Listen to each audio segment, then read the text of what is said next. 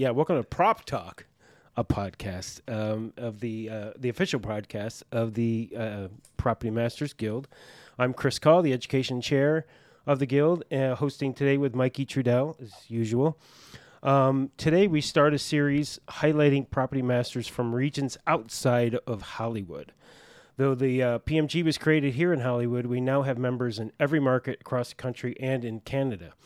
If you listened to this podcast before, you know that I came up in a secondary market before landing in Los Angeles, and the differences are extensive, both positive and negative.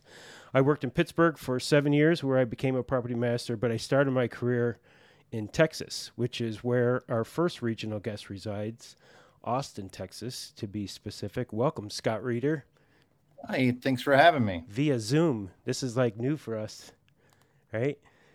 So, um, It's pretty cool. Yeah, you're Yeah. like So, Scotty, I'm just going to hit a couple of your uh, bio stuff.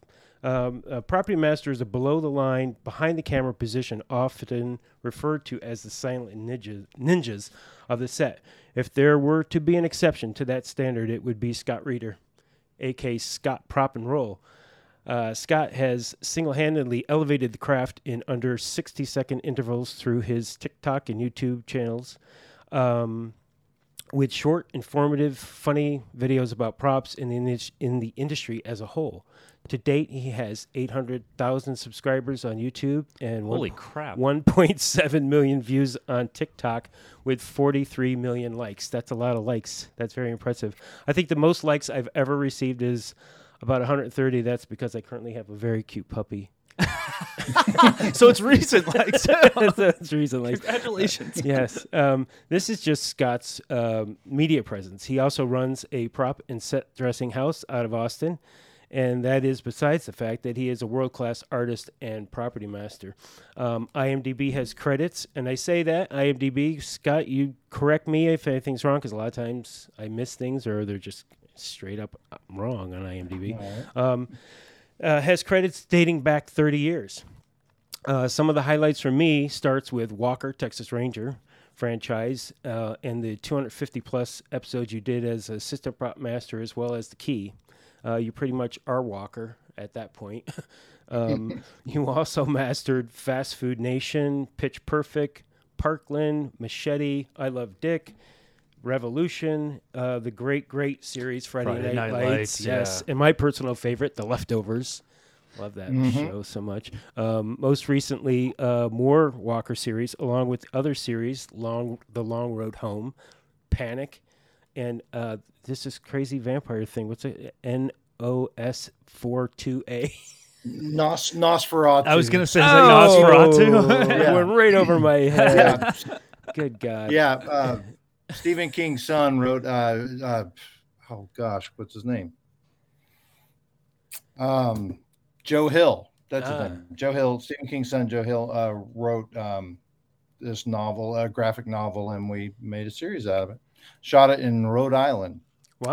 Oh, cool. Nice. Well, so Mhm.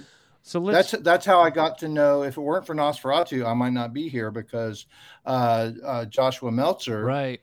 Um, did season two. So I handed over the reins because I I wanted to stay stay at home, sure. and I didn't go back for season two, and he took it over. And Uh huh. Nice. um, I've never been more glad that we did a really good wrap out at the end of season one With Josh rolling in. because he was Yeah. very happy. yeah, no doubt. Um, so speaking of which, um, so you're you're originally from Texas, I assume, right? Uh, Born and raised? correct. correct. In No, Austin. born and raised. Yes. In- Uh, no, uh, the Port Arthur Beaumont area down uh, near the yeah. refineries, near the coast, Yep, near Houston, near right? Galveston, and Galveston, Houston. Yeah, I that. spent a little time there. That's cool. And uh, you went to uh, North Texas University of North Texas. Texas. University of North Texas. Yeah, And- in Denton. What did you study there? Wait, Um, anthropology, believe it or not. So What? it's a, that's the perfect a job. perfect. it's a long story. I had transferred from Lamar University in Beaumont, and I immediately, I just, I, I got lucky. I was there maybe three weeks, and I found out there was a movie shooting in town Hmm. in Denton called Daddy's Dying, Who's Got the Will, and I just kind of showed up on set. I found out where they were going to be filming in a hospital, and I showed up and just bugged them until you know.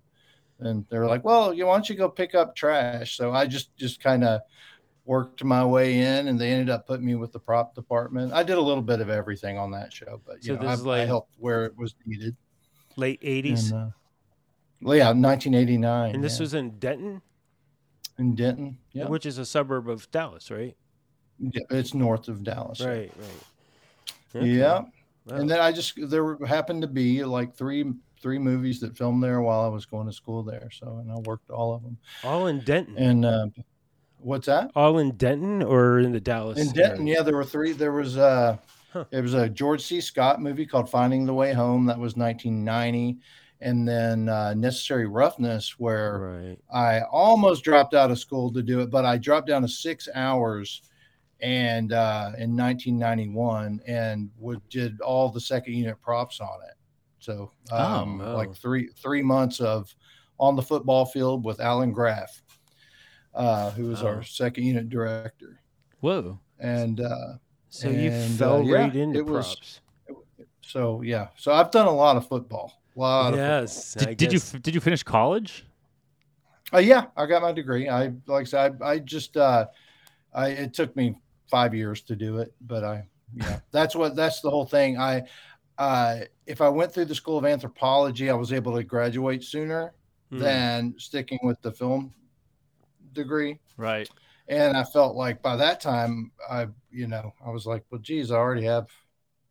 You know, I guess at that point I had four, no, like six movies under my belt Yeah. that I'd Wow. worked on, and I was like, you know, I don't have to have this film degree. I, you know, No, just you were getting it get my in real degree. time. Yeah. So, do you feel like your anthropology degree helps you helps you doing props in any way? A little bit, yeah. I um well, and I minored in ethnographic film, which was kind of like the the study of the early documentary and how Oh. it was done. And uh, uh, I've, I've carried a lot of that with me, but I don't think I've worked on one documentary my entire Really? career. Wow. I guess there's not But, a lot uh, we call for But props. it, No. it's still it's a, you know the, the appreciation of cultures and appreciation of uh, of the, different ways we all do things, and uh, and I've kind of carried a lot of that with me. Yeah, absolutely. Um, now, so you work. You you just said you were in Rhode Island doing a show. Do you do a lot of? Have you done a lot of shows out of Texas in your career? I, I travel when when I have to, Mm. basically. When um when the incentive program, you know, the incentive program in Texas has been, you know, so off and on uh, since 2009. Hmm. Um, Right. You know, my preference is to get on a series and stay with, you know, so I can stay home and you know be close to my kids and yeah, absolutely. and uh, but like I said, I um I did a couple movies in Pittsburgh as well. Oh. Um, Nice. and uh, so I've done Pittsburgh, I've done uh, San Francisco. Oh wow.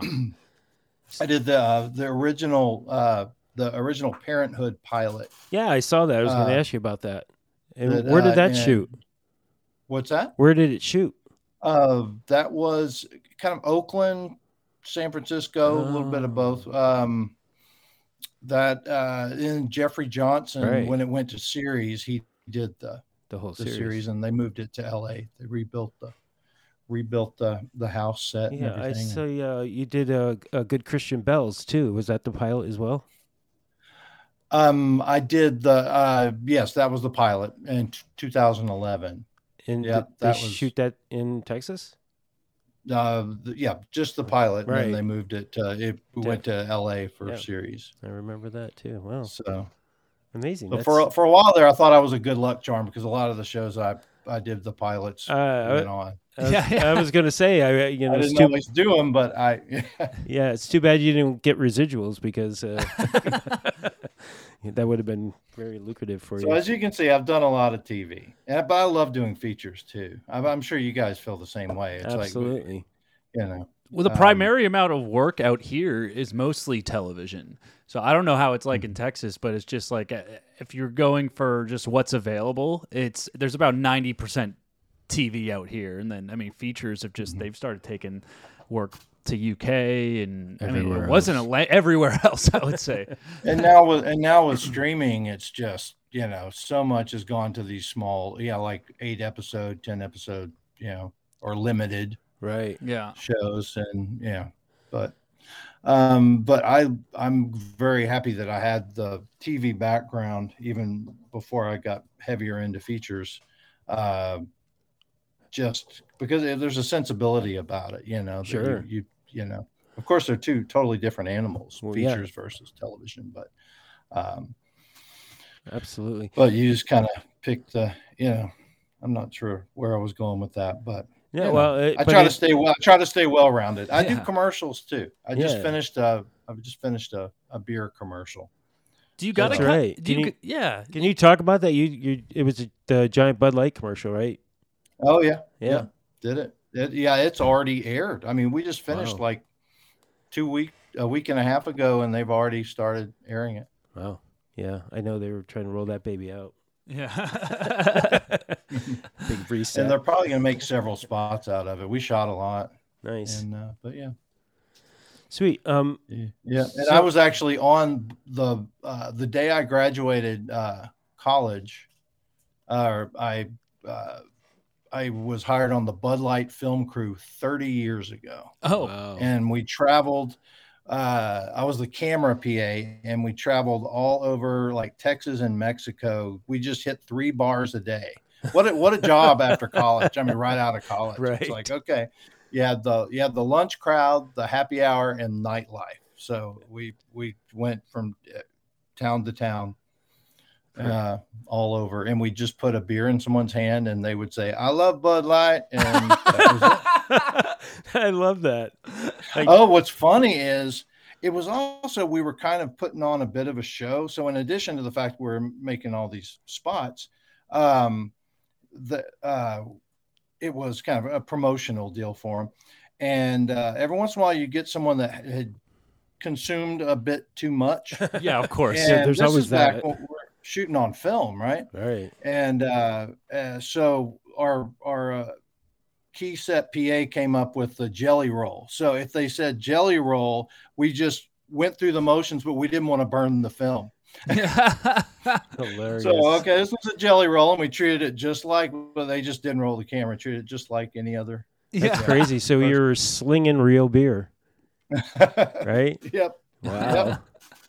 They don't do that that's anymore. true. So have you done a lot? Does, did that lead to a lot of work with them though? Is that was that connected to the Bud Light commercial you just did 30 years later? now? No, I had nothing, absolutely nothing to do with it. Oh, Yeah, okay, it was fair just no. Coincidence. And uh, but you know how it is when you then I got on onto Walker and I kind of fell in that bubble for like eight years. Right. Now I learned so much, you know, by doing that show. But um, uh, then I, you kind of have to, you know, when that's over, it takes a while to get back into, you know, a commercial circle or any other uh, group. Yes, you, you they, they forget you because People forget about you. Yeah, exactly. so, who was the master for Walker for the the first uh, round? Mike Mike Parsons, and he is a, a Dallas-based prop master Mhm. who had uh, he he just uh, I'm trying to think of he started out with Brian De Palma did a movie in Dallas in 1974 called Phantom of the Paradise, Mhm. which uh, was going to supposed to be kind of an answer to Rocky Horror, you know, Right. songs written by Paul Williams I see. and uh, he got a start on that as a stagehand. Then uh, he went on to prop master uh, Tender Mercies, where Right. you know Robert Duvall won the Oscar for Huge. that, and then he got in with um, uh, uh, with Oliver Stone, Right. and he did talk radio with Oliver and um, JFK. oh, Born on the Fourth of July, the Tom Cruise movie, I see. Mm. Wow. and um, so and then I came in after that. Right. yeah, I guess 1990 or so is when I started with Mike Parsons. I was So with him for a long time. He was my mentor. Yeah, Nice. great. I love that. So you are based out of Austin, but do you work out of Dallas a lot as well? Not so much, not so much. Um, and the, the kind of the the reason why I don't do much work in Dallas, um, uh, GCB hmm uh, was that was that was probably the last show I did in Dallas. Uh, no, I'll take it back. I did the reshoots. I prop mastered the reshoots to Alita Battle Angel, the James. Cameron Robert uh, Rodriguez Right, Yeah. right. Yeah. two hundred million dollar, uh, you know, kind of. It was really kind of an experiment while for James Cameron's Avatar: Way of the Water. I see. Ah. Yeah, as far as they were, they were testing out a lot of new technology and all that. But um, for whatever reason, they we shot uh, at a studio in Dallas for that. Um, but what I was going to get at is, um, you know, the union here, it's local 484, and it encompasses all of Hmm. Texas and Oklahoma. I see. Um, so, due to the union standard, the area standard agreement that we're under, um, you have to work as a local. So, even though it's, you know, the state of Texas is 880 miles from Right. from Orange, Texas to El Paso, and Right. you were supposed to work as a local. So when and no one, no producer wants to set a precedent by paying anybody, you know, Right. housing and per diem. Um, yeah, I, I just tend to not, yeah, want to go to Dallas. So to you work much. Sure. You stick in Austin then most of the time. I stick in Austin, or like I said, then I'll, or I'll go if it's a remote and hire. around. So does it, Um, is there still uh, Las Colinas Studios in they're still Dallas? Las Colinas. uh, and, what- I don't know how much they do there, right but um, but that's definitely still there. And uh, are there studios in Austin as well? There's Sound Austin stages? Studios, and there's a couple smaller ones uh, Mhm. on the outskirts of town. But uh, there's a New Re- New Republic, I think it's called, and then but the main one's Austin Studios, and then Robert Rodriguez has Troublemaker, which is kind of kind of connected to Austin Studios. Well, it's a, like a block away, but Right. it's you know, all all made up of the old airport, all the old tarmacs where they kind of Right. So They when you do a series like Friday Night Lights, did you do a lot of stage work on in studio, or was it mostly location? We did. we did like zero Wow. It was all Friday Night Lights was we had a building that they were going to build some sets in. I don't think we ever. I know, no, we never built a set in. Wow. It was just it ended up being the construction warehouse and prop and set dressing lockup. You know, Mm-hmm. and uh, it's just you know an old warehouse that they converted. Right. But uh, but so- yeah, it was. Uh, that's the Friday Night Lights was crazy as far as uh, a totally different experience than I was used to. Um, but I loved it. Uh, we'd hit sometimes five locations in one day, Holy Wow. crap. but uh, they would uh, they- they'd have four cameras, uh, no rehearsals, no marks went down What? they just they just shot. I mean, I I timed it one time. We shot at uh, Dairy Queen, and we had two pages, three actors. Uh, from the time the first truck arrived to the to the time that the last truck left, it Mhm. was forty five minutes, two pages. Wow. Two pages. It was insane. no- yeah, no and we would just bounce around. They'd have uh, our base camp would be kind of in the center of where those five locations would be, right?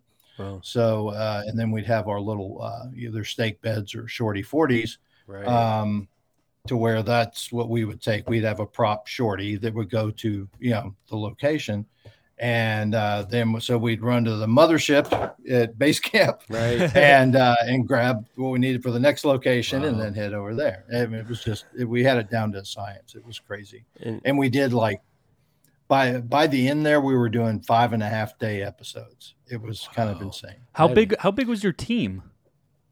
I did not. I I had two people on set and me, and I had a part time buyer. Really? wow. For those Mhm. big football scenes and stuff like Well, that? Well, I would get I day gonna- players, for that. and we would, but we would knock out like three, uh, probably two games in one weekend. That was all a Right. second unit, I basically. see. That makes sense. or like uh, it's uh, it's a little foggy now, but we yeah we had a system for it, but we would knock out like two two different episodes of games Right. and one or two nights, Sure. like a Friday or Saturday. Yeah, you just try to get it all in. Have you And, uh, um have you ever worked in L.A. In Hollywood? I have not. Wow. I have not. Have you ever had any desire to work out here? It sounds like you. Did you I, I- I'm just wondering if you just always knew you were just going to stay in Texas and then there, the work here was going to be sufficient enough. I don't know enough about Texas. I guess the film industry there at all. I didn't even know there was a film industry until I started seeing your TikToks. Well, if I if I had to, I would I would have gone probably. I you know I just never um you know I oh gosh it's a long story. I just never made the jump because I always uh, was able to find work. Exactly. Exactly. You know, and I, and I was thinking about that because again, you know, having worked in first in Dallas and then seven years in Pittsburgh, um, I would get people coming in all the time on on films, and they'd say, "Well, you're really good. You should come to L.A." And I and my response always was, "I don't want to go to L.A. You know, L.A.'s crazy. yeah. You know, I mean, I like it here." and it and it wasn't until the work dried up in Pittsburgh that I got the Mhm. opportunity to come to Hollywood, and I did. But you know, so there's a draw to being in a small, smaller town. You know, especially where you grew up. I think Mm-hmm. you know, and and to have a, a much you know uh, a better lifestyle where you know cost of living isn't as crazy. Although Austin's probably climbing as we speak. Oh, as it's far as, it's gotten it's a little little insane. Yeah. Yeah, sure. you're getting all the people that are leaving LA to fill up Austin. right. But It's have, growing. So, it's growing so much. Yeah, absolutely. Um, but for me, having done both, you know, again in LA, it, we have so many resources. So my question to you is, is that I mean, you've been doing it for a long time there. You're you're pretty much one of the resources now in Austin. But you know, how was that for you coming up? You know, trying to source everything you needed in a you know secondary market that wasn't really supporting the film industry. Well, you just had to you um you just had to pre-plan a lot more as far as you really I had I, you couldn't let the script gather any dust. The second you got it, you had to look at it and order those things that you had to get from LA. Have a really good relationship with uh, independent studio services or hand prop room right. Right. and uh, figure out, make sure that uh, you know that you really would get it, it overnighted. I noticed when I worked in Rhode Island, uh, I had to adapt with uh, uh, just because it says overnight FedEx. If it was coming from uh, from LA, it was it two two days minimum, no Right. matter what. Wow. So you really had to, I you know, because we kind of get spoiled to, you know, hey FedEx that to me, so I have it tomorrow. Right. Um, uh, that's not the case if you're coast to coast. I've learned that. That's for sure. But uh, but yeah, you I just uh, have real you know back in the day when we all had catalogs. Uh, now it's a lot easier. You know, uh, you Right. kind of your. Uh, it just depends on you know. Of course, I like anyone. I like to to buy locally as much as I can Sure. and I and I I'll do the quick skim and and make my list of okay, this is what I'm gonna get local, and this is what I'm gonna you know uh, have to get Amazon or eBay or whatever.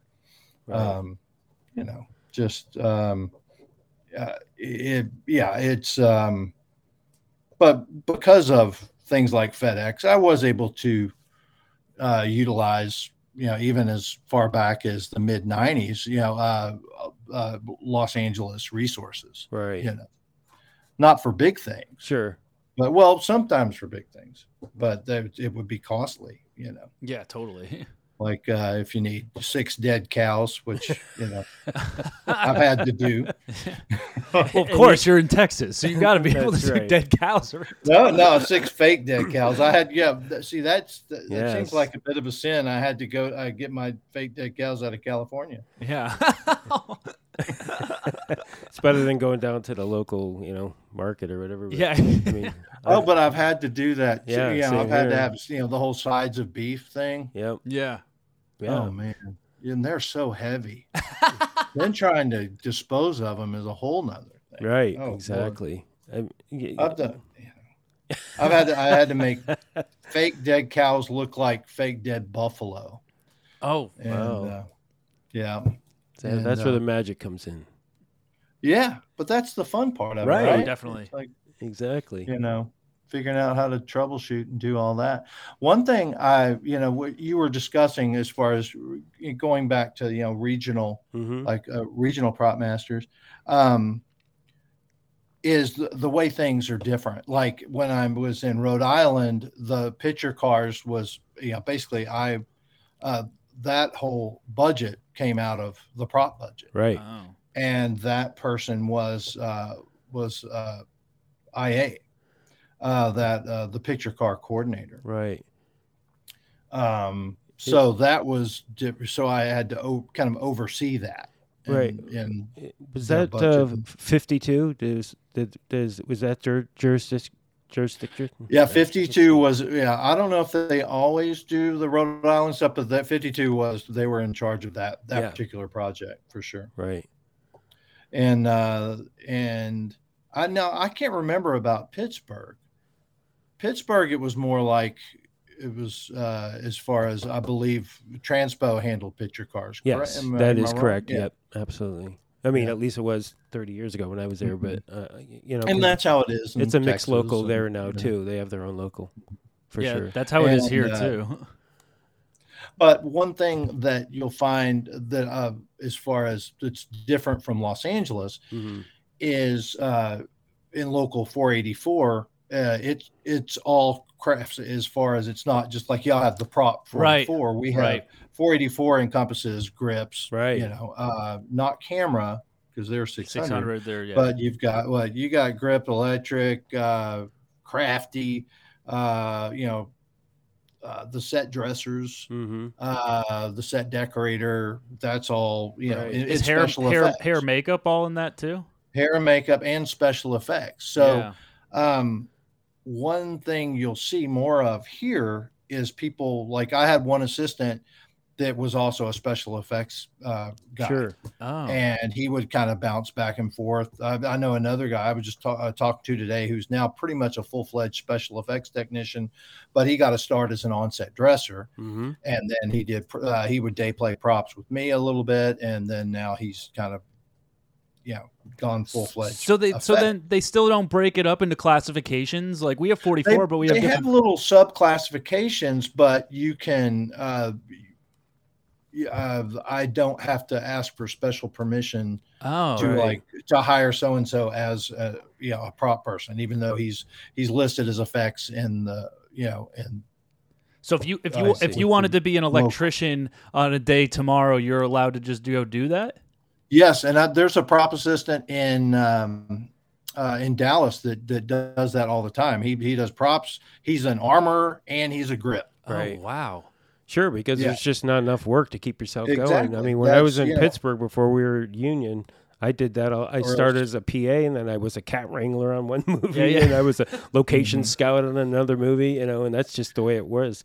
and Um, that's kind of why in a lot of my my content where i like to talk about practical effects. And uh, uh, the reason why i do that and i always say this is the you know on a union show this would be the responsibility of an effects person um, is we as prop people have to work so closely with effects. And Right. i know i don't know about about y'all but um, on the lower budget projects you tend to you kind of get stuff thrown at you. Yeah, and that's kind of where I kind of developed an affinity for some of that stuff, and uh, that's why I'm I'm a kind of prop, I'm the kind of prop master that w- loves working with the special effects department, and you know uh, I I just enjoy that part of it, helping to troubleshoot and come up Yes. with ways because half the time you're doing something that's never been done before, right. or you're uh, you're altering something that has been done before to do a different specific purpose. And uh, yeah, that's that's fun for me. Yeah, Yeah. I've learned a lot of tricks from just watching your Instagram. No video. doubt. like the, the the ice cream sandwich thing. I was like, oh my god, like, that is so genius. Right? like there's Yeah. still stuff. I was like, I thought I've learned most of the tricks, but then you post a new video and it's like, okay, yeah well that's uh, that's one of the things i i miss about being in that in the pittsburgh market for in, in particular for me um, was that camaraderie that you have to have because you are doing a lot of different things. And everybody you know there's not as much of that's not my job. You know it's like everybody jumps in to you know to handle what needs to get done wherever it needs to get done. I mean, when I was in Pittsburgh, I had an E fan on my truck, you know, and we, Oh, yeah. you know, and we had uh, Hudson sprayers, and we would do rain on windows, you know, whatever it took, you know, because there Mm-hmm. just wasn't necessarily a special effects guy around. Um, but what do you think that there's any downside to not having specific craft people? Well, as far as it's it's all nature of the environment, you know, as far as there's just not enough work here, so it helps to you know to for people to be a little more uh, uh, you know have I guess you know some simple knowledge of several different skills, Right. be it you know grip props, special effects, or whatever that may be, and um, uh, yeah, there is a downside to it because then I guess it, if you're one of those that's doing three different crafts, you're you're not definitely not going to be an expert in it. So Right. you'll you know you should be more you know probably work better as a as a day player or Right. third. But you know, as far as when it comes to you know being an expert in your craft, it's really best to stick with one. Right. So when you get into a situation where there's several projects filming at once, you you're and you're running out of prop people. Do you ever bring people in from outside of I I do when when I need to. right? yeah. Yeah. And do you get pushback on that? I mean, at, at all? Well, I'll have to run it by the business agent and let Right. them know, you know. And uh, but what I what I do is I stay real dialed into the commercial world Hmm. uh, as far as there are a, a, a lot of people that I have brought in from that started or, or spent years just being an art assistant in commercials because uh, if you Mhm. bring someone in that's been uh you know doing you know commercials for a long time they've kind of got uh, well i'll bring them in as day players yeah Sure. and then uh and but they've got a good just they, they've had to do everything yeah, exactly. you know, on a, if you're doing art department on a commercial you're doing animals cars you're doing props you're doing your set Yeah. building yeah you know you're Absolutely. doing all that so that's why i kind of have liked to bring in assistants from that realm but a lot of those are already union Right. you know, or in the union. So Texas is a right to work state, right? Correct. How does that Mhm. affect the union and union shows in any way? Or in Um, negotiations, I guess. That's a good question. It doesn't really. I mean, if it's a, got a union standard agreement, I mean, a lot of times, uh, uh, I mean, if I, uh, but I don't typically, I don't bring in anyone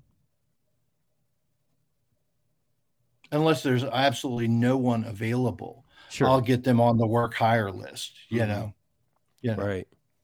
and how many how many other prop like is there competition there? Like how many other prop masters are working out of Austin right now? And are you guys all friends and buddies and stuff? yeah we're all we're all friends i mean there's um there's jason hammond um who um who does a lot of the uh, troublemaker stuff Oh yeah. uh wh- whenever i just when i pretty much was tied up on television he came in and when they would uh uh, do a project uh, when Robert Rodriguez would do a project, uh, Jason would do it, and uh, then there's Stan Gilbert. And I don't know. There's probably four or five. Okay. Hmm. And you and you guys bounce work to each other also? Oh, all the time. Oh, all the time.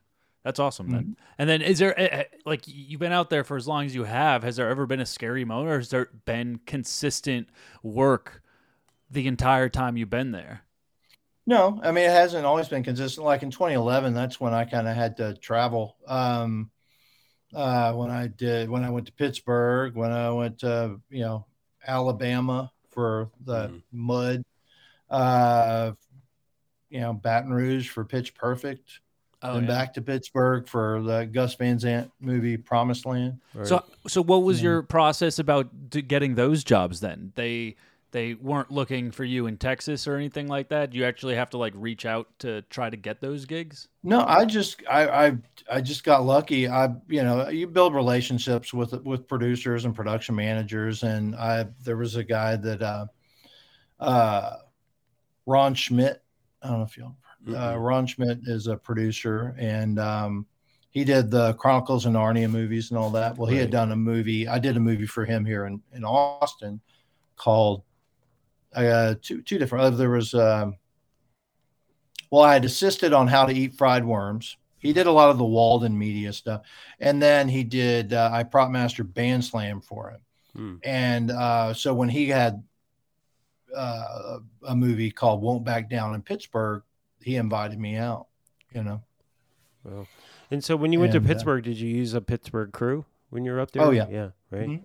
A hundred percent. Yeah. I didn't didn't bring didn't bring anyone. Both both times I hired, Yeah, they hired they, local. they got good crew up there now for sure.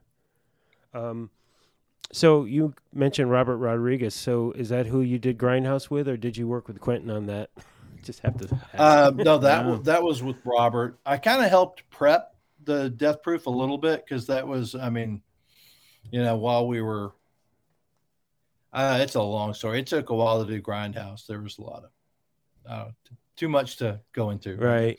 Um, but I wasn't. Uh, I had already done the pilot for Friday Night Lights. I didn't want to commit uh, to doing the whole run of Mhm. Grindhouse because I knew I was looking at a probable five years. Yeah. you know, Wow. on Friday Night Lights. Um, and I wasn't hired. There was a prop master um, friend of mine that was doing it. Um, then he was not going to be able to do uh, Death Proof, and I, I was kind of offered. I, I was offered Death Proof, um, but I didn't take it because I really, you know, I, I had, like I said, I had already done the pilot. I felt, you know, like I should stick with it, and I knew it was it was five years at home if it you know, Right. and uh, you know, Peter Berg directed the pilot of Friday Night Lights. It had a really good pedigree, Sure. and uh, it coming and have already been based on you know having the movie before I was that. gonna say. I, I I knew that the odds were really good of that taking off, and uh, and you know I'm glad I did it, yeah. that and and I've call. still gone back and done some uh, troublemaker stuff. I did Machete, you right. know, yeah. And that was that was insane. Yeah. I read the script. I was like, okay, I have to do this. Well, you got to do it anyway when the name of the movie is a prop, right? Yeah. Oh Lord! no, I warn people if the name of the movie is a prop, stay away. I did, I'm serious. I did Mad Money. Right. Uh, that was uh, we. It was about a federal bank robbery with Diane Keaton, Queen Latifah, and Katie Holmes, and uh, so we like built a Federal Reserve Bank, and I had to replicate like 600 million in cash, and wow. half of it was being destroyed. Uh, like there were all these scenes where it's getting put in a uh, in a shredder. Of course. So as soon as we get it aged and looking good, we were destroying it. Right. It was it was. Well, you also did a movie called I Love Dick, so we won't go into that. We will not go into that. That was actually that was no that was a series uh, for Amazon. Oh, a series, uh, right. starring Kevin Bacon. So Oh, nice. and and it was a great group of people. Um, uh, and yeah, we I didn't do the oh, who was the there's a prop master in LA named Jody. Oh, Jody Mann. Jody Mann, sure. Yeah, so she did the um, she did the series in L.A. and then they shot all the exteriors I see. in uh, Marfa, Texas. Oh, So I just went and did all the I see. yeah I had to do all the exterior. That now that's a pain because you're having to track like eight episodes that you didn't do. yeah. That's a and and you're matching some of the stuff people going interior to exterior matching the the the champagne glass or the right. you know piece of candy they were eating. Yeah, it was That's brutal. yeah, Yeah. but it, it ended up not being too bad. Uh, that's a case of where I uh, they did send the assistant prop master to uh, to work it Oh, as good. well. So for some continuity. yeah, so that was that was the saving grace there. So uh, you're no uh, stranger to blood. I see you did Friday the Thirteenth and Texas Chainsaw Massacre along with Machete. So oh yeah, a whole section in my closet of clothes that were ruined. That right, the blood stains. blood yeah. splatter. Mm-hmm. That's Well, you neat- can still use them again on your next Texas Chainsaw. Oh, yeah. movie. There you Uh, go. Yeah. Um, then what? Yeah, ha- horror movies are tough. If y'all, I mean, well, of course, well, not that uh, Once Upon a Time in Hollywood was a horror, but it was a pretty bloody movie. Oh yeah, I- at the end there. I would say Quentin bloody. Tarantino, even if it's not a horror movie, it's they're, they're the, the same you know, as far as in the amount of bloodshed. Yeah, that that final scene was actually supposed to be a lot longer and a lot bloodier, and for whatever reason, I'm not sure why he decided to tone it down and have it be what it was. Um, so I, I was able to, you know, avert all of that blood gore. I mean, I did a lot of that in my career, and I never really liked doing the bloody parts, bloody stuff. But uh, Oh, Joel, trying to get you, you know, when your props get covered in blood, it's Yeah. it's bad. yeah, and it's all You know? sticky, and it's a nightmare. Mhm. You never get the stickiness off of Yeah. the Right. props. And the then- paint starts blood. coming off. Right, and then all of the props, you know, the the the knives, they get all gummed up, and uh, I mean, I had a horrible time with the with the the um, Tex Watson's twenty two gun oh no! when when she, when she was coming out of the pool with that gun, and she and he wanted her firing it as she came out of the water. I'm like, uh, you know, Quentin, that gun's not going to fire if from underwater. right. And he's like, "What are you talking about?" I'm like, "Yeah, it's going to get wet." So we had to do where Yeah. she would come up and stop, and I would switch the gun out and give her another Swap gun. it out. But then it was in the middle of the night, and what was happening was is that because it was cold, the um, the chambers and uh, the cylinders in the uh, were, um, in the gun were um, constricting. Oh no! So when it came Mm. time to s- switch out the the the blanks, they were jammed. They were jammed in. So I have to go, have to go off out, the huh? set and like bang the th- this the gun to get these things out. I didn't know what was happening at first, but then I figured it out. It was a little scary because he didn't like to wait. But uh, Oh yeah. I no, I I never worked with Quentin with him as a director on uh, on Planet Terror. He was there the whole time, like operating B camera. wow. Really? just- yeah, with Huh. uh, yeah, because he's you know he and he and Robert are buddies. yeah, So he was he so yeah. yeah, Uh, like I said, I so I never he was there as like producer slash sure. B camera. and uh, which was funny. And then I did get to come visit when uh, uh, they were doing Death Proof because I I had just done a movie with Kurt Russell Mm, uh, with Guillaume Delouche nice. uh, uh, called Dreamer, and I got to you know I was kind of I was kind of Kurt Russell's prop guy. I was like uh, with him most of the time Oh, great. and uh and so we gotten to be friends so i went and visited uh and i knew it was a totally different set with quentin as director because he had like a he had like a stereo going the whole time in Yep. between shots cranking Absolutely. music That's cool. out Absolutely. And did, did, he do that on Oh yours as yeah, well yeah, I mean, it was um, again working on that movie was unlike any movie I've ever worked on, and and he is so actor centric.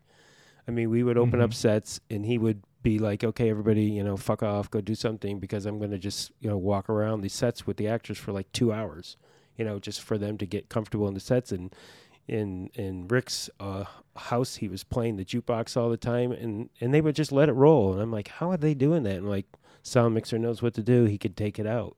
It's like wow, crazy. the sound mixer could just take it out. I, I yeah, they we we did a lot of scenes with the jukebox playing in the background, you know. So um, wow no, it's it's it's amazing. It's definitely a different experience. Yeah.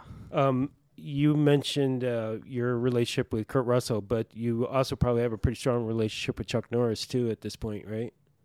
Well, yeah i haven't talked to chuck in years but yeah no well you know he was my boss for eight years so but yeah he uh you know Yeah. he was he was a good boss Yeah, I hear that about him. So he's a good guy glad- Is he still doing anything? Uh, I think he's pretty much retired. I, I mean, I don't know. I, I don't think he's he's Yeah. not grinding out movie after movie. No, right? no, no, not one bit. not like Travolta, right? Yeah, No, or Nick Cage. right. In his, uh, but his son is a is a stunt coordinator, um, and has done a lot of stuff. Eric Norris, Hmm. And he's and I'd actually worked with Eric on Necessary Roughness before I'd worked with Chuck, I see. Oh, and uh, and Eric was a stunt uh, was a, a stunt performer on Machete. So you know, we all kind of cross paths here and there. Very cool. Um, so let's uh, segue into your your TikTok world in your videos and your YouTube videos. I mean, uh, again, I hadn't heard about them, and, um, and I'm sure this is the case for a lot of people. My son told me about it. Okay. He's like, well, what about Scott Reeder? I'm like, what? Who's Scott Reeder? And he's like, no, Dad. He's like, he's got these great videos on TikTok, and I'm like, start watching them. And I'm like, oh my god, these are brilliant. So, uh, I mean, Yeah. what was the genesis of all of that? Well, um, the way it the way it started was my daughter. I guess in the beginning of the pandemic, you know, like Mhm. around March or April of 2020, um, my daughter was on TikTok, and I was like, "Well, what what's that? You- You're scrolling constantly." And Right. she showed it to me, and then uh, so I ended up ended up downloading the app and I saw uh, there was some some guys, you know, doing dad jokes or whatnot, and I'm like, well, I can do that. so I was bored. I'm like, so I just went in the backyard and I'm just, you know, holding the phone up and right. you know, do a joke. And I was able. I actually built like uh, before I did anything prop related. I had like I'd say about ninety thousand oh my followers god. on TikTok. Wow. How how do the followers on that? I don't know how to use TikTok. I've I, I, I don't. confounds me. Yeah, I don't. I don't know. How do you gain that many followers? Like, do you have to do hashtags to get people looking, or is there like how? you know it's it's just kind of they've got it's something about their algorithm i don't i don't get it i mean i would but i did i had posted quite a few before i started getting views and Right. it, Okay. it, it, it got to where i almost quit and i'm like well look why am i bothering there's no one seeing this Sure. uh these and then i had one what was the joke it was uh uh it takes me 10 minutes to walk to the bar but 45 minutes to walk home the difference is staggering. And and, uh and that one took off. I'm like wow look i just got freaking 500000 views. And and it's kind of a it was kind of addicting. It was kind of cool because then everyone's throwing their comments in right. and uh, uh, it, it was fun. It's uh, but no, you would just I would just do two or three hashtags like dad jokes, comedy, whatnot, Right. and then um, I I got back to work on the Amazon show I was on called Mhm. Panic, and I guess one of my assistants, I think it was Poppy, said, "Hey, why don't you talk a little bit about." You know, your dad jokes are cool and all, but what if you did something about, you know, props like what we do, you know, Right. break a bottle against your head and that's exactly what I did. So I did. Uh, I held up a breakaway beer bottle and Mhm. said, "This is you know, yeah, this is made of resin. It's not sugar, and you know, best to you know try to keep the you know it's going to have some tiny fragments that you don't want to get in your eyes." And I just busted it on my head, and then I got a ton of views. And then I was like, well, you know, it'd be fun. I don't, I've, you know, uh, would be to do like the the grocery bags. Mm-hmm. And then I thought, well, why don't I do grocery bags and uh, the silent pool balls? Oh yeah. Right. And I had, uh, so I so I combined the two, and then ended it with a ball sack joke. And that was the first one I did where I ended it with a joke. Right. Right. And that's kind of that's what That was what the made it take off. It Yeah. got like it was insane. It got like 12, 12 million views. Oh my god. and at the time i maybe had 60 followers on instagram somebody called me up and said man why don't you post something on instagram you got 9000 followers i'm like what i had no idea Right. i Right. got over there so i, I started posting stuff on instagram i kind of you know i kept kind of just feeling obligated to branch out into other Sure. uh, uh, other platforms. I mean, that's what happened with YouTube. I never, Right. I was always intimidated by YouTube, but I got forced into it.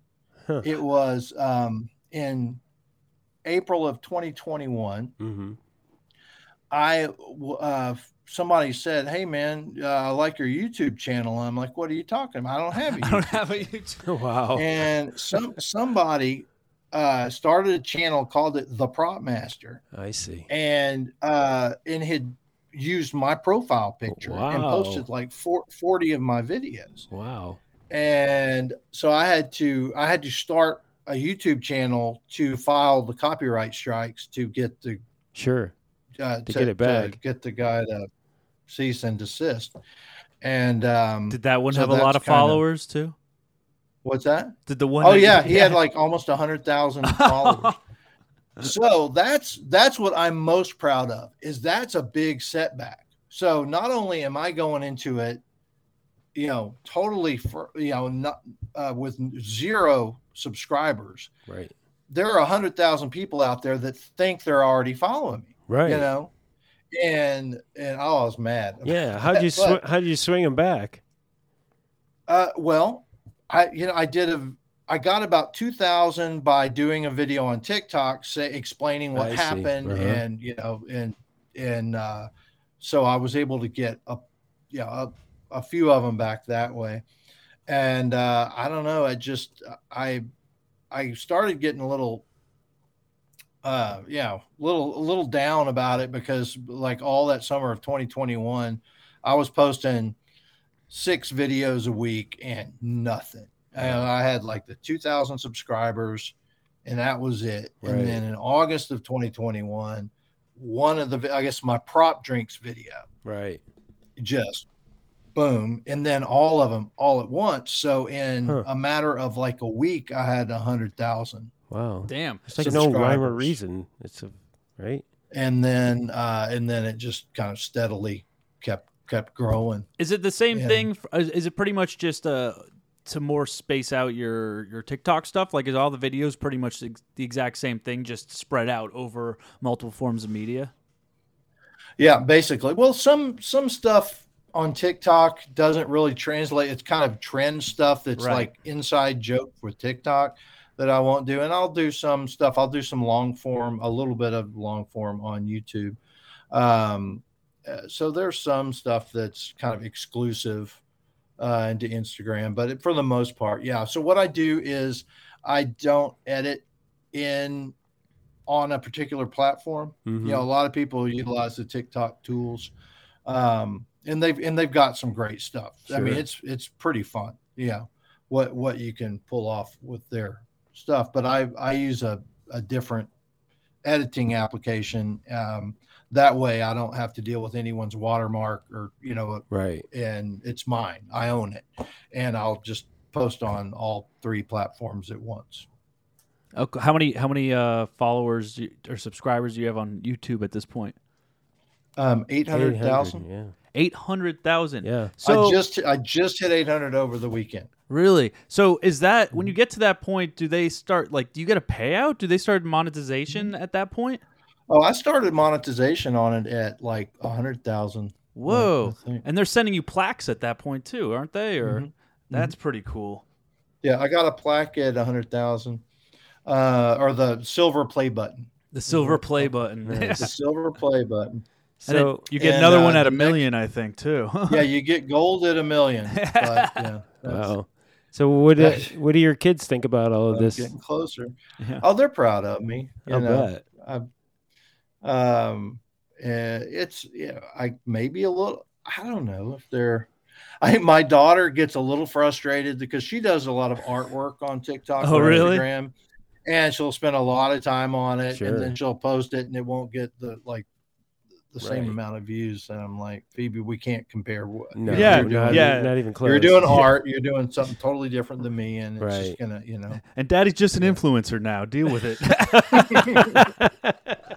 so, so your dad jokes are they original dad jokes, or do you, do you like search around for books and some stuff? of and- them some of them are original some of them are old jokes that have been around a long time and i'll just kind of adapt them Uh, but the ones that the ones that are uh, in my prop videos that's pretty much me um as far as i just kind of uh, just situational jokes of where Sure. i can tie a pun into Yes, I love the know. puns. yeah. When you ask a prop Uh, person to pan left, uh, that one. Yeah. Very nice. that one turned out really good i was Yeah, yeah, that's know. good. So, how, how much? that's one i just kind of wrote on the fly you know How, how much of your day is taken up by uh, creating TikTok and YouTube videos? Well, you know, when I'm working on a show, I'll uh I'll wait until, you know, the end of the day till my guys have uh because the last thing I want is is my any of my crew saying, "Oh, he's messing with t- a TikTok or anything like that." Right. So I wait. Yeah, I don't want them saying, you know, thinking that. So I put in my day's work, and at the end of the day, I will I will shoot it. You know, when the Right. office is empty, uh, you know, or I'll go back in the warehouse and then do it. So, but do- I'll have kind of had it thought out right. beforehand. So, do you feel the pressure of having to keep up with producing content? Yeah, I do. I um, yeah, but and I'm not to. The, I don't know. I feel like I just got to tell myself, hey, you're building a brand. Maybe Right. I don't know. I don't really know what I'm doing. Sure. but I'm just kind of seeing what happens. You know. Um, yeah, and it is. It's a decent little side gig. I mean, now that with the writer's strike, Yeah. um, I've been very fortunate that the TikTok has kind of re had re uh, refashioned how they pay creators. Okay. Oh. So now that's kind of comparable to what YouTube is. So I mean, I'm definitely not getting rich off of it. Sure. I, can't- Yeah. I cannot quit my day job Right. uh, yet. But who? I mean, Who knows? who knows? Yeah. So I'm just, but, but it's it's consistently grown. So um, I'm just going to keep at it. You know, 'cause Yeah. it's it's uh, it's a ner- worth my while enough to keep doing it. Sure. Yeah, it sounds seems like you yeah. like it too. You have a fun time doing Yeah. it. So Yeah. Yeah. I mean, if you're and you know and my, my kind of my demographic audience is you know 18 to 24 i think there's a lot of younger uh, there's pro- it's probably more like 13 but uh, right. you know, as far as what what you see on uh your s- analytics for Mhm. tiktok and youtube it just kind of says the 1834 demographic is like 80% of my audience um so it's a lot of people that what i like about it is that i'm showing people that you you don't just have a writer director and an actor Right. there are other jobs and fun jobs and jobs that you can make a living doing you know Yeah. be it a prop master a special effects person costumes there's you know that's a lot of people didn't know that the prop master existed you know i was surprised at how you know and um that yes that's a viable career that's something that you could do you know and Yeah, uh, well, and i think that's what the property masters guild is doing is Yes.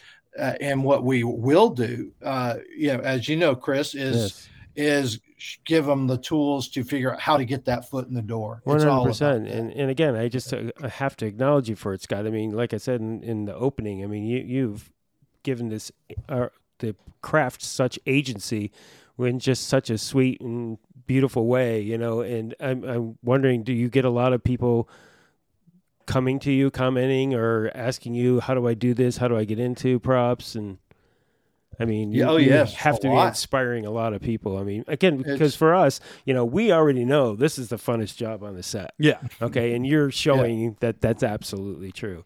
Um, so, what do you, how do you deal with people who are asking you, you know, how to get in and where are, you? well a lot of them i'll direct to the pmg website and i'll say or uh, yeah and it's i mean but i'm not just dealing with people from the united states i'm dealing with uh, uh or talking to people from in in the uk Mhm, and uh or all over right, um, and it's very much so location dependent. Well, if you're you know if you're in a rural area, you're going to need to go somewhere where it's more metropolitan, where Yeah. there are productions being made. right, Right, right, you're not going to be able to do this from unless you are making props and shipping them to people. sure, you know, and part of it is letting them know that you know a prop master is not a prop maker. You know, right, there are Yeah. you know uh, prop masters that make stuff you know. I dabble in it. My uh, my assistant prop masters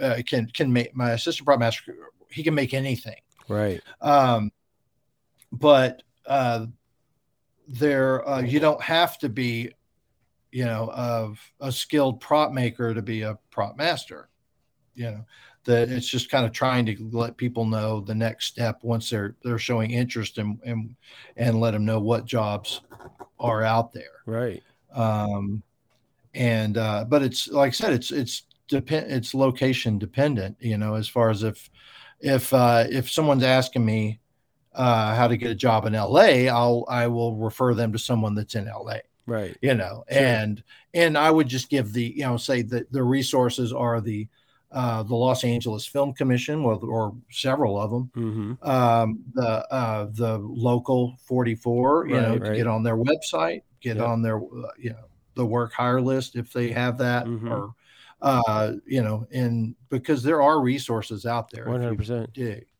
And um, uh, and here in Texas, I'll tell them to, you know, on the our 484 website has, you know, it has a, a, a thing to click on to uh, put your name on the list, you know. Yeah. And uh, the other thing I like to tell people is to uh, call up local commercial production companies Right. because that's one good foot in the door is doing you know is doing art department uh, where you kind of get a little bit of a little taste of construction art department like i said before and you know and props Yeah. uh, and that that's just a good way to kind of you know get meet other people in the local industry because it's all about knowing who's in the industry you know it's all about who you know Absolutely. Um, and uh, yeah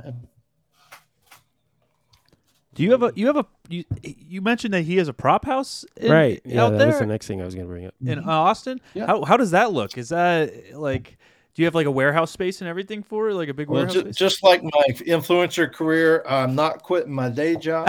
uh, but but um, uh, I do mainly uh, hand props and vocational stuff. So I've got Right. police gear, Yeah. uh, Right. the the re- replica weapons of every form or fashion, some Western. I've got luggage out the wazoo. You know, just uh, you know, laptops, a lot of like every kind of ambulance gurney.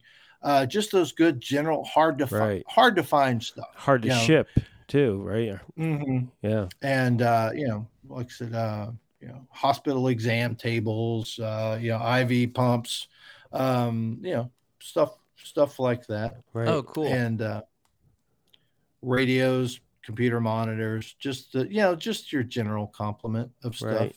And you're servicing like just the whole state of Texas, probably, right? And Mhm. elsewhere. I, and I occasionally ship, like Mhm. I've I've got a lot of my stuff uh, with uh, uh, Jeffrey Johnson in Montana uh, Oh, on right. that or Kevin Utah, Costner. right? because I have a pretty decent collection of the uh, uh, the uh, Comanche gear. Well, not just Oh. Comanche, but just um, uh, Yeah, that's hard to come by. yeah. That's good to know if we're a- working on a film out near there. Yeah, exactly. Wow. and yeah, uh, actually, it's Jeffrey Johnson and Anna Losby. They're just finishing up. yeah. They're in Utah, right? Mhm. Yeah. Yeah, they, yeah. I'm sorry, did I say Montana? Yeah, Yeah. that's Utah. They're in Utah for sure. Right. That's the Kevin Um, Costner thing, right? Is it Moab? Maybe. Yeah. Oh, No, oh, were- no. Uh, yeah. Uh, Were they Saint, working Saint George. St. George's Zion. Okay, Yeah. Yeah. That's gotcha. ah, that's I would love to shoot there. It's beautiful. know, out it's there. beautiful. You really is. It's probably That's, getting you hot know- this time of year, but Yes, exactly. That was one thing about working with Chuck Norris is every year we would do a couple episodes on the road. So Ooh. uh yeah one year we do montana the next uh no we did uh we did utah we did Mhm. park city utah we Oh. did uh you know fort collins colorado Right. Oh, cool. And then back to park city yeah so we do we would uh or we call them our vacation episodes Yeah. yeah, that's nice when you can. but chuck actually norris was a workaholic we shot 20 uh 22 and no the first few years was like 26 episode seasons Wow. right? Right. That's how it used to be back in the day, Mhm. So right? 26 episodes. And so that give you maybe a month and a half off. Yep. And Chuck would schedule a freaking TV movie to fill the gap. We're like, please, Chuck, no. And that's probably why he's not doing much now. Yeah, is he- exactly. He, dialed He's it all in. count- counting his money. yeah. Yeah, that's fantastic. Um, so I remember. I don't know. This is such a total segue, but um, I remember working in Texas. The uh, Texas Teamsters. They were. Uh, do you have any Texas Teamster stories that Oh, you want to say on air? The question is, do I have a Texas Teamster story? And will I? Yeah, no, I got to be careful. that, that, that you'll survive. yeah, well, we'll survive the night. No. Um, I guess it. De- They're a great bunch of guys. I'm here. To, I'm telling you right now. I mean, you know, no, okay, no, 'cause they're- again, yeah, they're a great bunch of guys, and then you've got um, Phil Schreiber, who's amazing. He's uh, uh, based out of Austin, and he started a company called Film Fleet. mm, and Film Fleet has grown. Uh, this back in 2004 when Louisiana started doing their incentive program, he opened up an office there, and he's grown it into a multi-million dollar company, rivaling some of the Los Angeles transportation companies. mm. And um, and he's uh, he's an amazing guy, and uh, and he's done wonderful things for the Austin uh, film industry. Um, yeah, what it is, it's more so that you've got your Dallas Teamsters, your San Antonio Teamsters, Yes. your Austin Teamsters. Right. They all have their different personalities. yeah. And yeah, Yeah, I want to. Um, I, I'd like to do a series of. I mean, because I've again, I've worked in a lot of markets all around the country, and the Teamsters are unique in every one of them, and uh, it, Mhm. it's it's fun. But I do remember, you know, as a young man working in Waxahachie, Texas, on a Horton Foote movie, uh, the Teamsters coming in, and those were the guys that like waded into the bush to get to make sure there was no snakes. Oh, really? Yeah, the- the- oh wow. I'll check. yeah, there was like Oh, they- we we have snake wranglers. To yeah, this now Yeah. there I'm sure there are, but back in 1983, there were you know they were day. Teamsters, Oh, yeah. Mhm. so it was Oh, so if that was okay. Horton Foote, uh, that was was that in Dallas? What show was it? it was uh, called um, uh, on Valentine's Day. It was part of a trilogy um, that he did right after Trip to Bountiful. Did Ken Harrison direct? Ken that? Harrison, yes, Yeah. absolutely. I think he passed away recently. really, and uh, Gray Davis was on that. Yeah, I did. And- I did a movie with um, Ken Harrison directed a movie back in 1989 as well, and I worked on it. Hmm. Uh, And uh, and I remembered he had done a couple of the Horton Foote things.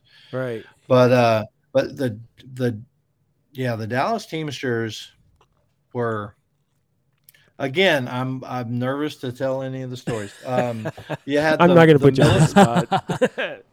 The Milliken brothers. You remember Okay. them? That, wow, that sounds familiar. I did a lot Yeah, of commercials in yeah. Dallas. That's I did like thirty commercials. I worked for the James Gang. You ever work for those guys? The James No. I'd heard of them. I had never worked Yeah. for them. yeah. Yeah, but yeah, they were big. Um, as far as now, I will say on my first movie, that's uh, in 1989. It was we had Beverly D'Angelo, Mm, and she told me the the first Teamster jokes I'd ever heard. right. Um, and what was what you know, and going the whole stereotype that you know Yeah. that what what okay, I'm just gonna say yeah. This is the the one, and these were told to me by Beverly D'Angelo. Is uh, uh, how do you know? How do you know a Teamster is dead? the donut drops out of his hand.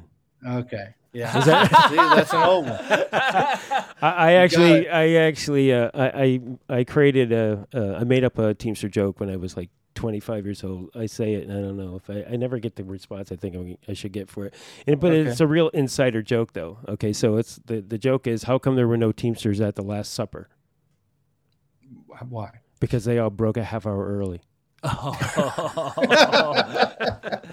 That's pretty good. that's good. yeah. Oh, well, that's a good segue into uh, what did Jesus say to the Teamsters before he died? I don't know. Don't do anything until I get back. okay, nice. You know, but that's the thing about Teamster jokes. You can insert anybody into the you Yeah, know, if you're a any teacher craft. listening to this, it's it's It's really it's a just, lot of it's love. just a it's an unfair stereotype that you guys got. One hundred percent. I I had to deal with uh, Hawaiian Teamsters when I first came to LA. I, I think I told that story before, so I won't Mhm. say it again. But that was a little scary, but uh, I survived. So that was good. and then of course in Pittsburgh, most of the Teamsters were like retired judges and such that like like had fallen from grace somehow, and then they wow. got a job as a Teamster in Pittsburgh. Yeah. it was pretty crazy. Yeah, that's interesting. Now, and, and again, that's what I loved about working in the secondary market. uh, You know, and again, I don't want to go back to um, Rust in New Mexico, but a lot of that Wild West mentality exists in secondary markets. Mm-hmm. Okay, you know, I brought it up before with the whole uh, thing with um, Randy Miller, as well. It's just you know, uh, and I don't know. You tell me, Scott, if this is uh, true for you. But again, when we we were out there, you know, you're the big fish in town. You know, it's like, well, you're in with the movie crew. You know, and everybody is, you know, you feel bigger than life because you're on a film crew, and people treat you that way. I remember talking to a, a director once in Pittsburgh. Um, talking about filming outside of Los Angeles, and they said the reason I like to film outside of Los Angeles, they said we were shooting, and I think they were shooting in Cleveland or something like that, and they were filming at this riverside, and across the river there was a bridge that was lit, and the director was like, I don't, you know, that that's really bug, it's really kill, killing me. That the lights from that bridge are not really helping me out in this scene. And so the location manager got on the phone and called somebody in the city, and then like within 20 minutes, they turned off all the lights on the bridge for the film crew.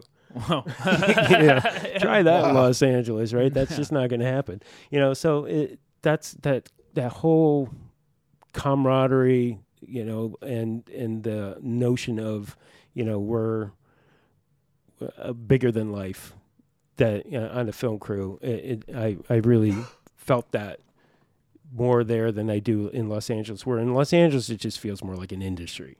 yeah. You know, it, it's a machine. You know, you're working for a machine Yeah. you know, and, and everything. All the I's are dotted, all the T's are crossed, you know. So like for us, like what happened in in New Mexico, we think that that would never happen here. There's so many things that would prevent that from happening here, but you could see where in some of these smaller markets where people aren't looking and watching as much and they're and who who they're hiring isn't necessarily, you know, being scrutinized properly, things happen.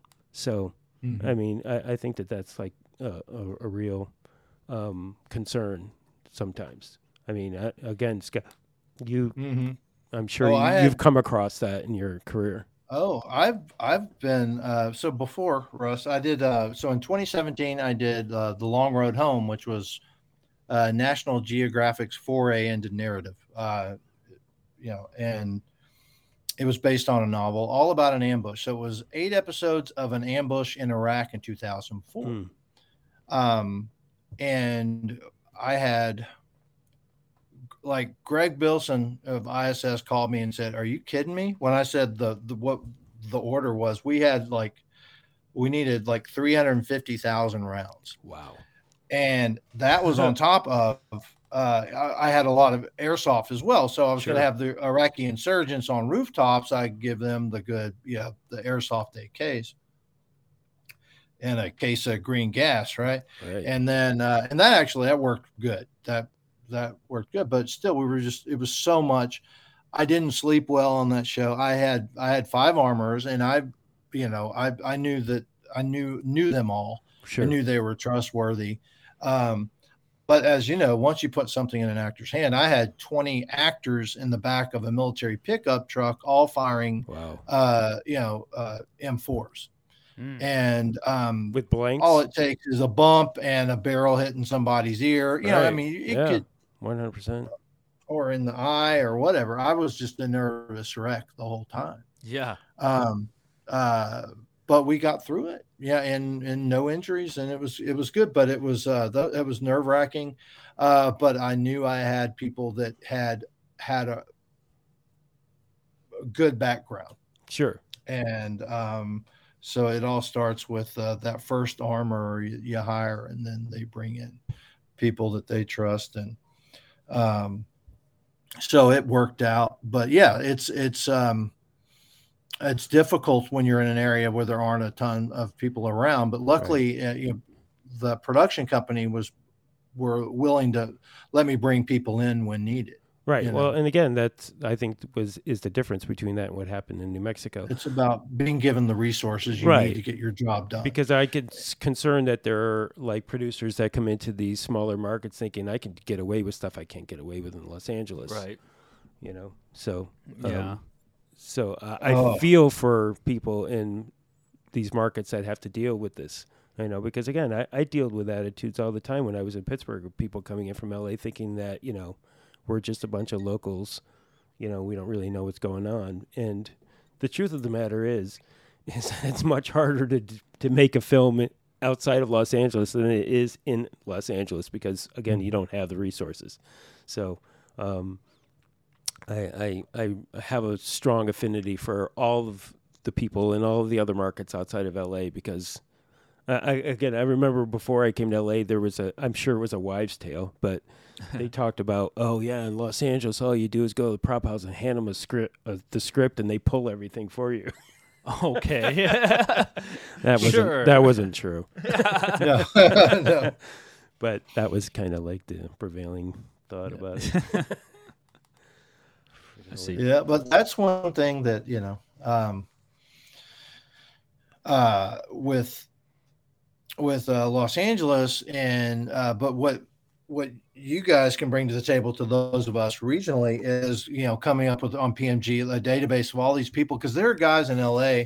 There's a guy that makes the little license plastic license plate fake screws Yeah. for prop license plates. Yes, sir. Now I can't think of his name. Yeah. But there are a lot of these little the niche, uh, you know, people in our industry that uh, make all these cool products, and you know, Yeah, no, that, that's that that's great, and that's a. And I'm glad you brought that up too because that is something that I've been wanting to do with Josh Meltzer because, you know, he started the Facebook page, the Property Union Property Masters Facebook page, which is kind of like the jump off for the PMG in a lot of ways too. That again, this notion that hey, you know, we could be helping each other out instead of like everybody holding all of their information to themselves, you know. And so Josh kind of helped us with that in in that resource of that Facebook Right. page. I keep saying we got to get somebody, you know, let's pay somebody to go in there and pull all of those Right. resources every Right. time somebody suggests, you know, has hey, where do you find this? You know, let me, you know, and then somebody makes a suggestion. We need to pull all that information and put it in something that we can put out there to Yeah, the, like a Debbie's book, but just for like prop it- masters. right, exactly. Uh, Nick Schofield, I think, is the, the name you were trying to think of. Who makes Oh, those that's little, right. Yeah, yeah. Nick yeah, Schofield. they stopped making those things for a while. Yeah. Uh, or, or or selling them at ISS or something. Yeah, really? I have a big ball of them still in my truck. Yeah, those yeah, things yeah. will save your life. Good God. Yeah. But there's Yeah. a lot You of know cool things uh, like that. Like, I mean, uh, my wife just started doing the acrylic drinks too because she does a lot of acrylic work Right. and like stuff like that. So it was like, oh, you should like throw that on your Etsy because I know a bunch of prop masters are gonna want to like get that stuff and stuff. And she, hers are really good. You know what I mean? absolutely. Which it's save you for background, like hundred percent. Especially shit. when you have a lot of them. and they're dancing and stuff. Mm-hmm. Don't have to deal with broken glass anymore. Exactly. So, um, what other ideas do you or directions do you think that uh, you see the PMG going that you're interested in? Oh, you know, just like what we've discussed with uh, education, you Yeah. know, and uh, being a being a maybe a jumping off point to uh, help people that really are interested in going into props is to uh, give them the resources to get that you know foot in the door. You know, Right. they, I mean, ultimately, you know, it's like maybe one in fifty people that say they want to do props Right. actually end up liking it. You know, it's just uh, I don't know. It's not. I don't know what that's the ratio, Sure. but you know, as far as um, there are a lot of people that get in the film business thinking it's going to be something that it's not. Exactly. the, it- because it, you know, we love what we do and it's a lot of fun and it's a challenge and it's something different every day. Um, but it's not for everybody. No. I agree. and it's definitely not a cakewalk. So uh, I think once you know, you you bring in the the people, show them what it's about, and then, um, like I said, point them in the direction to where they can get some experience, some PA experience, uh, you know, art department PA experience. I don't know if. If they do they do they does LA have art department PAs much or how We're, do we're trying to get like- rid of props PAs Right. specifically. yeah but- Yeah, I but- mean they exist Yeah. out there, but it isn't something that is yeah. but union as sanctioned. far as how do you in LA tell someone, uh, uh, you know, you know, open the door for someone that wants to do props, but they haven't even stepped on a film set? Yeah, see, that's a mm-hmm. great point. And Yeah. Mikey just brought this up in the last podcast that they did. That is a, a problem in Los Angeles. And again, like in a mixed local where you are and in a right to work state, there are many opportunities. You know, you mm-hmm. see somebody who has aptitude, you could give them a shot. In the uh, Hollywood market, it, it is very it's difficult unless you get to a place where the the um, you're on ro- you're off roster. You know, because there's so much work that you could hire somebody that would, that hasn't happened in a little while, and been a it's probably not going to happen again in the near future with the way the industry's going. Um, it is, and Or, it is. or can they get their hours doing independent films? Yes, or- uh, well, Yes. yes, and non-union. That's kind Yeah. of the way you have to do it. Is is building Okay. non-union hours, and then you could get in. Um, but we are also doing some work now with the PMG in uh, in connection with the IA to create a property masters mentor program because we don't have one, um, and it's something that the union is very interested in, but they want um, our craft to to kind of spearhead that. So that is something that is actually being discussed now and hopefully happening soon. Um, because it Mhm. is, I mean, because again, we all we all hear about people who want to get in and are like, how do I get in? And you could tell that they have the aptitude for it because it's Mhm. really about aptitude. Because if you don't have it, you're just not going to make it, no matter how much you want it.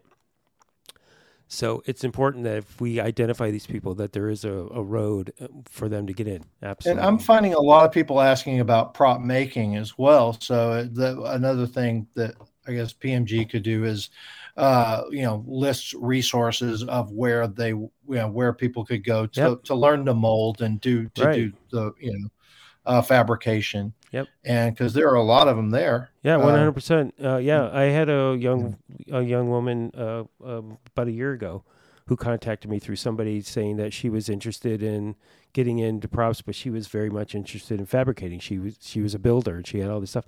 I introduced her to Greg Bilson at ISS, and she's working in the mold shop as of right Oh, now. Oh, cool. awesome. Yeah, you know, so that's another way, and especially for people who want to build, for sure. And you Or- know and- what I noticed, and I learned this on TikTok. There is an assistant at History for Hire. hmm Now I, I can't think of her name, um, but she posts. Uh, I guess she does uh, uh, restoration, prop restoration. Oh, So cool. like she'll she'll take the old uh, baseball gloves and give them new life, make them workable and usable, replace all the Right. you know the leather yeah, but it's something different or she's redoing an old uh uh 1940s band drum Oh, that sort of thing i'm like Yeah. oh i never thought about that but that's a viable career Oh, that this One hundred person is percent. doing Especially as things Yeah. keep getting older, Yeah. yeah. right? yeah You know, uh, having done period films, man, that's always a concern. You Oh know? yeah. It's like Mm-hmm. if you find something, but then you have to find like two or three of the same thing and pray that they work. Yeah. So yeah, that's. And they need to be new, but from the 40s. So Mm-hmm. I mean, I, I have to tell you again from working on Once Upon a Time in Hollywood, I can't get over how many times I would put in a search in eBay, you know, reel to reel tape recorder, new in box, and I'd get hits. yeah. People like find these things in their attic and stuff, like still in the Mm-hmm. Oh. box. It's crazy. oh and one uh, also a good keyword is nos new new old stock Yeah. oh, yeah. NOS, that's yeah, good N- one. nos that's Okay. kind of a, an ebay thing yeah so if you type in nos new old stock and you'll yeah it's crazy Yeah. what you can still That It's crazy what's still out there. I was able I to find. I needed like 1980s Swanson TV dinners or something, and somebody Oh. out there is making the had had the foil The tins, packaging yes. with the box. yeah. Oh my God. History for Hire has it too. Oh, case you- yeah. they, re, they've refabricated them. But yeah, it's Oh, yeah. it's such a great resource for sure. I mean, it's yeah. Uh, the other one I've discovered is put typing in lot. okay. Know, Lot, If you're, yeah. if you're I- looking for multiples of something, Right. you type in lot. It's it's a whole new world. Yeah. Mhm. All right. Well, I have one more question I do Yeah, want to ask. Yes, bring yes, yeah. I, I, um, obviously we're going, th- we're in the midst of like a crazy writer strike that has stopped Hollywood in its track. How is that affecting you out in in Austin? Is it? I, I'm wondering if it, you're getting hit the same way we are here in Hollywood. Uh, yes, for sure. Um, um, the only other show that's happening right now in uh, Texas is, uh, I guess, the Bass Reeves, and they already have their scripts written or something. That's Mm. the Taylor show, the the Yellowstone spinoff. hmm Right.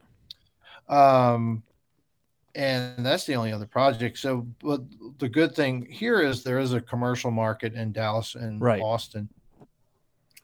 And uh, so I'm just trying to fill that void. There was a a, a true crime show. So, so basically, I'm I'm getting by with uh, some rentals here and there, Yeah. um, uh, and renting to commercials, renting to um, you know our, our Austin events. Um, I uh, I've got um, I'm going to do props uh, on a Texas A and M. Uh, I guess some film pro. Uh, no, not film. It's a commercial basically Right, for Texas. A&M Right. Nice. and uh, so I'm doing that in July. So, which the whole thing is, I'm I'm kind of depressed about because there's the uh, the big tailgate event Oh, that I was planning on, and I still might swing it oh, that'd be great. if the schedule changes. So my my plan is to to be there. Oh, we would love that. Mikey, you're going to promote But- that for us at the end, right? Um, I can't promo if this one's coming out after the event's over. Right. Oh, Oh, right. What am I talking about? Yeah, yeah. Oh, never mind. I mean, we've already had the event, and you were there, and it was awesome. We'll see. Fucking brilliant. But no, yeah, I'm really excited for the the tailgate event that already happened. But we, we yeah, we really into like it just blew up to something way bigger than we were ever anticipating. I know it's gonna be But, massive. Yeah, it's sure. it's it's. I mean, because be- again, yeah. everybody is off, so all yeah, the trailers yeah, I'm, are I'm there. definitely going to make an effort. yeah, and if it goes well, I mean, we're hoping to make it an annual thing. Even if, well, hopefully there will be a hell of a lot less trailers there next Yes, year. yes, hope. I hope we're all working. But yeah, um, uh, it's going to be a really good thing. Absolutely. Well, my plan is if I if I can make it, um, is to is to get a lot of uh, a lot of little one minute interviews with everybody I can get my hands on. oh, that would be brilliant. yeah, I'd love really- that. You know, do a little three questions. Yeah, Yeah, that'd be good. So it'll be fun. fantastic. It'll be fun. And um, but yeah, but I'm supposed to start that other that job like on the 9th. But we'll see. yeah. Mm. All right. Well, keep me posted because I definitely want to make sure I run into you there because Oh, it's for going to sure. be a lot of people out there. Yeah, there's gonna be a lot of people. So Yeah, the second I heard about it, I was like, "Oh, that has the potential to be something really fun." Yeah, Oh, I mean, ISS sponsors are coming out with flying colors too. Right. Yeah, everybody wants to be involved. So, and ISS has been doing that parking lot sale for a while, Mhm. you know, but not to this scope, you know. And I've, the, I think the last three years I've been on family vacation every time that it's come up, and I'm like, oh man, my son's like, I want to go. But this is more of a party, though, isn't it? This is more Yeah. of a party, yeah. yeah, every, we're Yeah. all. It's literally a tailgate event. We're all barbecuing out of the back of our tailgates, Yeah, our it's gonna be trailers, and I mean, Anheuser Busch is showing up with a whole beer tent, Yeah. and like, there's Oh, just wow. yeah, Fossils giving us watches to give everybody. There's Right, just yeah. uh, there's there's a lot of fun that's going to be had. There's For games sure. and stuff like that too. So. Uh, I hope it turns into a, a regular annual thing. yeah, we're gonna. Yeah, we have to do that too, where we uh, have everybody bring out their craziest gadget. yeah, yeah. Right? so I could bring my blow machine. So you out. bring your blow machine out. oh my god! Well, Scott, I can't thank you enough for taking the time to come and talk to us. Yeah. I enjoyed it. Yeah. enjoyed Yeah. it. Sorry, I, I babble a lot. I apologize. No, no, No, no. you're good. This is the, this is the place to do it. And and not that you need it, but uh plug all of your stuff. Like Yeah. where, where can they where can our people find you and subscribe to your your stuff? Oh yeah, uh, Scott Prop and Roll. Scott Prop and Roll on uh, TikTok, YouTube, and Instagram. I love that your name is also like a dad joke kind of. Yeah, I know. I love it. I love it. Well, yeah, it was originally. I will say uh, I changed it once I started doing the prop stuff. It was Scott Drop and Roll, and you know when I signed up and got the that name, uh, I wasn't. I was just opening a TikTok account. Right. I had no plans for being a creator. Sure. So that's when it was Scott Drop and Roll. I was just kind of grasping at straws for a name, and then, then when I, you know, then I just adapted it into Scott Prop and Roll once I started doing the prop content. Perfect. I know, right? Yeah. So yeah, everybody needs to go check out his stuff. It's pretty fantastic, incredible. Please Uh, do. if you're a prop master, you'll learn a lot of really good tricks too. I mean, I've learned new stuff myself. I'm sure we all have. So and check, even if you're not, it's just kind of fun getting that peek behind the curtain. It's know? it's really fun. um, So yeah, thank you, and thanks to everybody else out there listening uh, for to another episode of Prop Talk, the official podcast of the Property Masters Guild, brought to you by real working and retired prop masters. If this is your first time tuning in, please make sure to like, subscribe, and comment wherever you're hearing this. Also, do the same thing on on Scott's stuff because it's going to help us all in the end. Uh, if you would like to know more information about the Property Masters Guild or have any questions for us here at Prop Talk, be sure to go to propertymastersguild.org. Um, we're also on Instagram at underscore the PMG and all the other socials. Just look for Property Masters Guild. You can also email us at info at propertymastersguild.org. Um, until the next episode.